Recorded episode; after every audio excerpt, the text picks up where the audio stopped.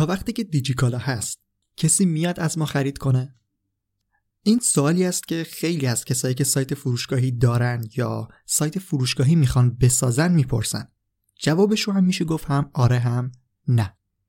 دو مدل دیدگاه و طرز فکر که در نتیجه اونا دو مدل نوع مدیریت و استراتژی برای فعالیت داریم می‌تونن ما رو به این جوابها برسونن. یکی میگه نه نمیشه کسی نمی‌خره و یکی دیگه میگه بله امکانش هست که با وجود فروشگاه اینترنتی بزرگ باز هم شما بتونید مشتری خودتون رو داشته باشید. تو این قسمت می‌خوام به نکاتی اشاره کنم که جواب این سوال مثبت بشه و به مرحله برسیم که نه فقط بتونیم مشتری جذب کنیم بلکه بتونیم به این فکر کنیم که چطور با دیجیکالا رقابت کنیم.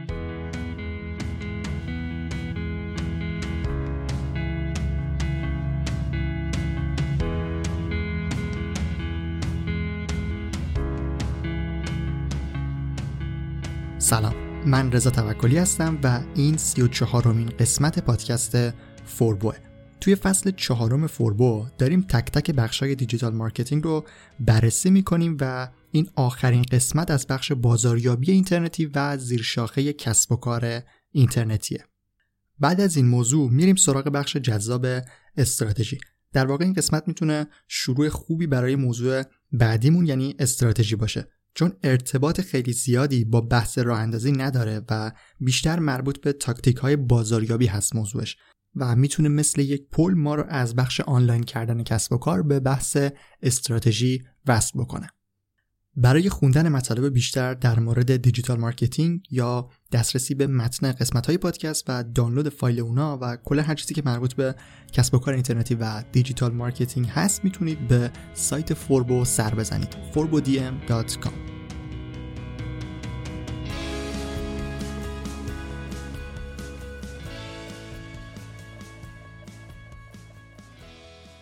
خب اول یه مروری بکنیم ببینیم که تا الان چیا رو گفتیم.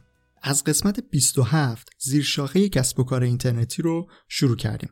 اول 5 تا نکته رو برای شروع و راه اندازی گفتیم. بعد قسمت 28 در مورد ایده و طرح بود. قسمت 29 به نکاتی اشاره کردیم برای اسم کسب و کار قسمت 30 در مورد این بود که چطور سایت بسازیم. قسمت 31 چطور فروشگاه بسازیم. قسمت 32 چطور با سرمایه کم کسب و کارمون رو اندازی کنیم و قسمت 33 که قسمت قبلی بود در مورد این گفتیم که چطور اگر کسب و کار سنتی دارید می‌تونید آنلاین بشید. خب حالا فرض می‌کنیم که آنلاین شدید و الان صاحب یک کسب و کار اینترنتی هستید. ببینید چه یک کسب و کار با رویکرد تولید محتوا داشته باشید که مدل درآمدزایش بر اساس فروش مستقیم نیست چه یک کسب و کاری که مشخصا فروشگاه و داره به صورت مستقیم محصول و سرویس هایی رو میفروشه. توی هر دو حالت یک سری کسب و کارهای دیگه هستن که همین الان شماره یک های حوزه کاریتونن. کسب و کارها و سایت هایی که شاید حتی بیشتر از ده ساله که دارن کار می‌کنن.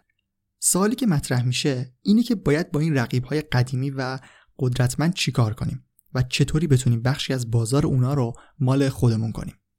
با پرسیدن این سالها داریم زمینه رو برای وارد شدن به بحث‌های بازاریابی تهاجمی و دفاعی، بازاریابی جاویژه یا گوشه‌ای یا همون niche marketing و همینطور مزیت رقابتی و چیزهای دیگه باز می‌کنیم.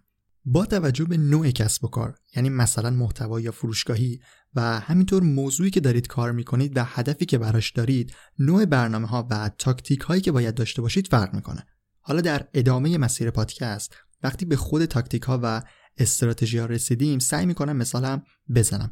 ولی توی این قسمت با توجه به اینکه قسمت های قبلی در مورد فروشگاه بود به طور خاص می‌خوام در مورد فروشگاه های اینترنتی صحبت کنم. اینکه فروشگاه های اینترنتی تازه راه اندازی شده چطور می‌تونن با یه رقیب قدیمی و بزرگ مثل دیجیکالا رقابت کنن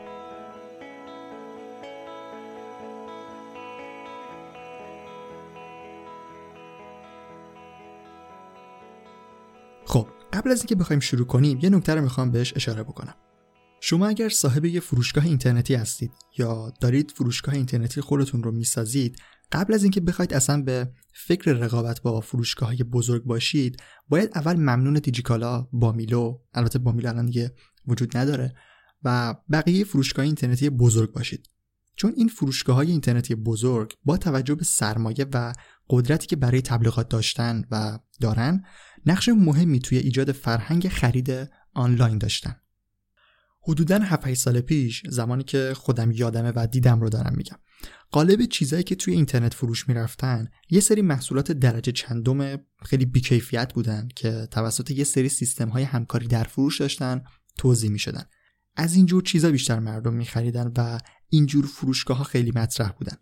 اما فروشگاههایی مثل همین دیجیکالا که همون موقع هم کار می‌کردن کم کم با استمرار و بالا بردن کیفیت کارشون باعث شدن مردم به خرید آنلاین اعتماد کنن. جلوتر که اومدیم هم با تبلیغات زیاد و هم با وارد شدن چند تا فروشگاه اینترنتی دیگه و درست شدن یه فضای رقابتی فرهنگ خرید آنلاین هم جا افتاد و هر روز هم داره بهتر میشه.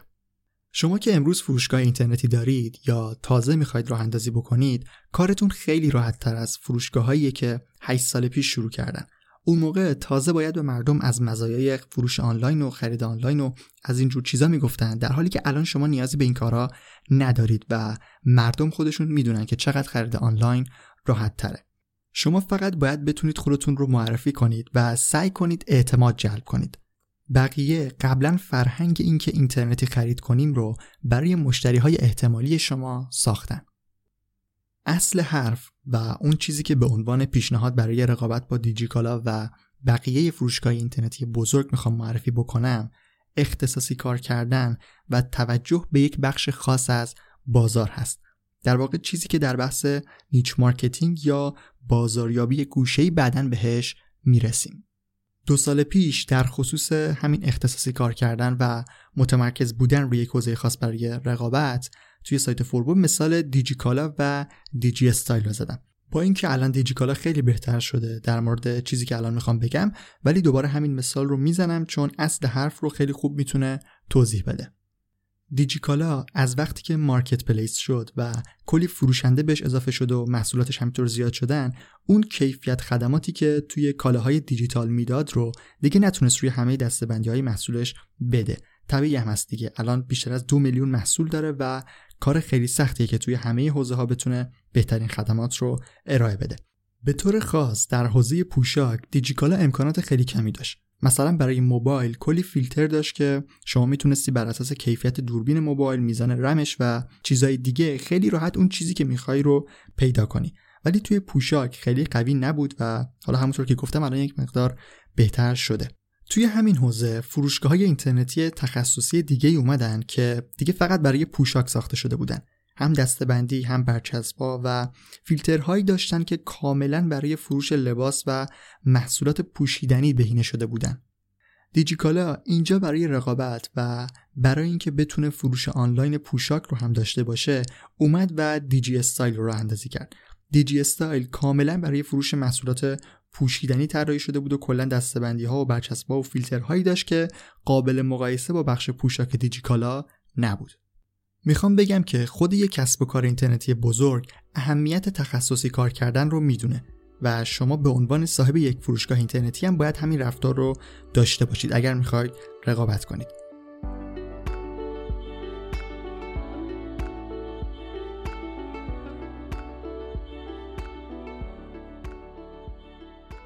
شما هدفتون نباید این باشه که بیایم دیجیکالای دوم رو بسازیم.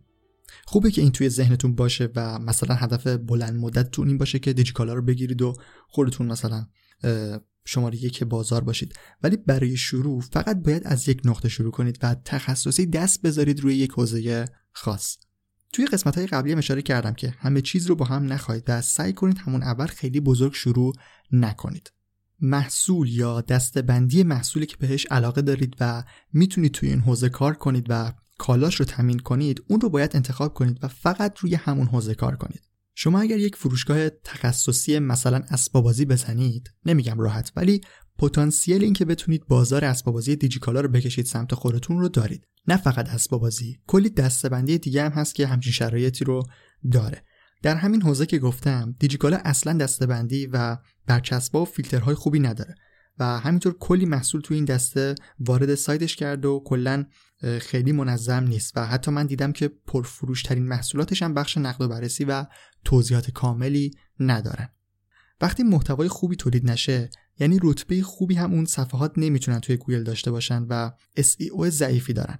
یکم قبلتر توی قسمت های مربوط به بازاریابی موتور جستجو یا SEM گفتم که وقتی موضوع تخصصی تر باشه بهینه سازی یا همون SEO خیلی می‌تونه راحت تر باشه.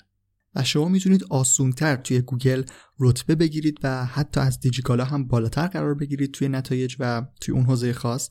و وقتی این اتفاق بیفته بازدید شما در اون دسته بندی از دیجیکالا بیشتر میشه و در نتیجه فروشتون هم می‌تونه بیشتر بشه. حالا من خیلی ساده همه چیز رو گفتم ولی واقعا امکان پذیره و توی خیلی از دسته ها فروشگاه های تخصصی می‌تونن بیان و سهم بازار دیجیکالا و بقیه فروشگاه اینترنتی بزرگ رو به این شکل بگیرن.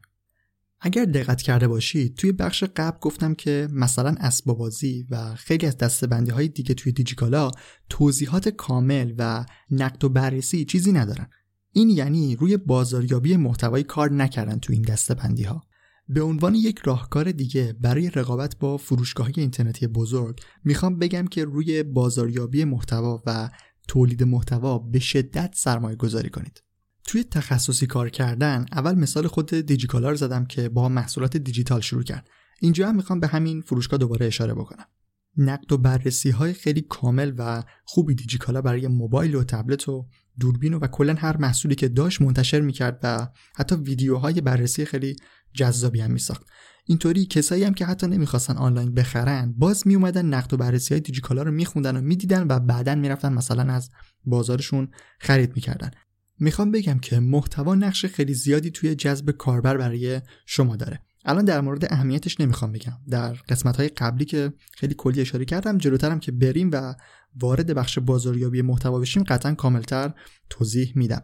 ولی اینجا به عنوان یکی از راه های کلیدی برای رقابت با فروشگاه اینترنتی بزرگ می‌خوام بگم که روی محتوا حتما سرمایه گذاری کنید. اول یه حوزه خاص رو انتخاب کنید و تخصصی استارتش رو بزنید. بعد توی همون حوزه تولید محتوا رو شروع کنید و همینطور ادامه بدید تا نتیجهش رو ببینید. هم توی سایت فوربو هم توی پادکست و هم توی اون سرویس آموزش آنلاین ویدیویمون یعنی دانشگاه فوربو سعی می‌کنیم این مسیرها رو بهتون نشون بدیم و با معرفی digital marketing کمک کنیم سریعتر به موفقیت هایی که در کسب و کار اینترنتی دنبالش هستید برسید.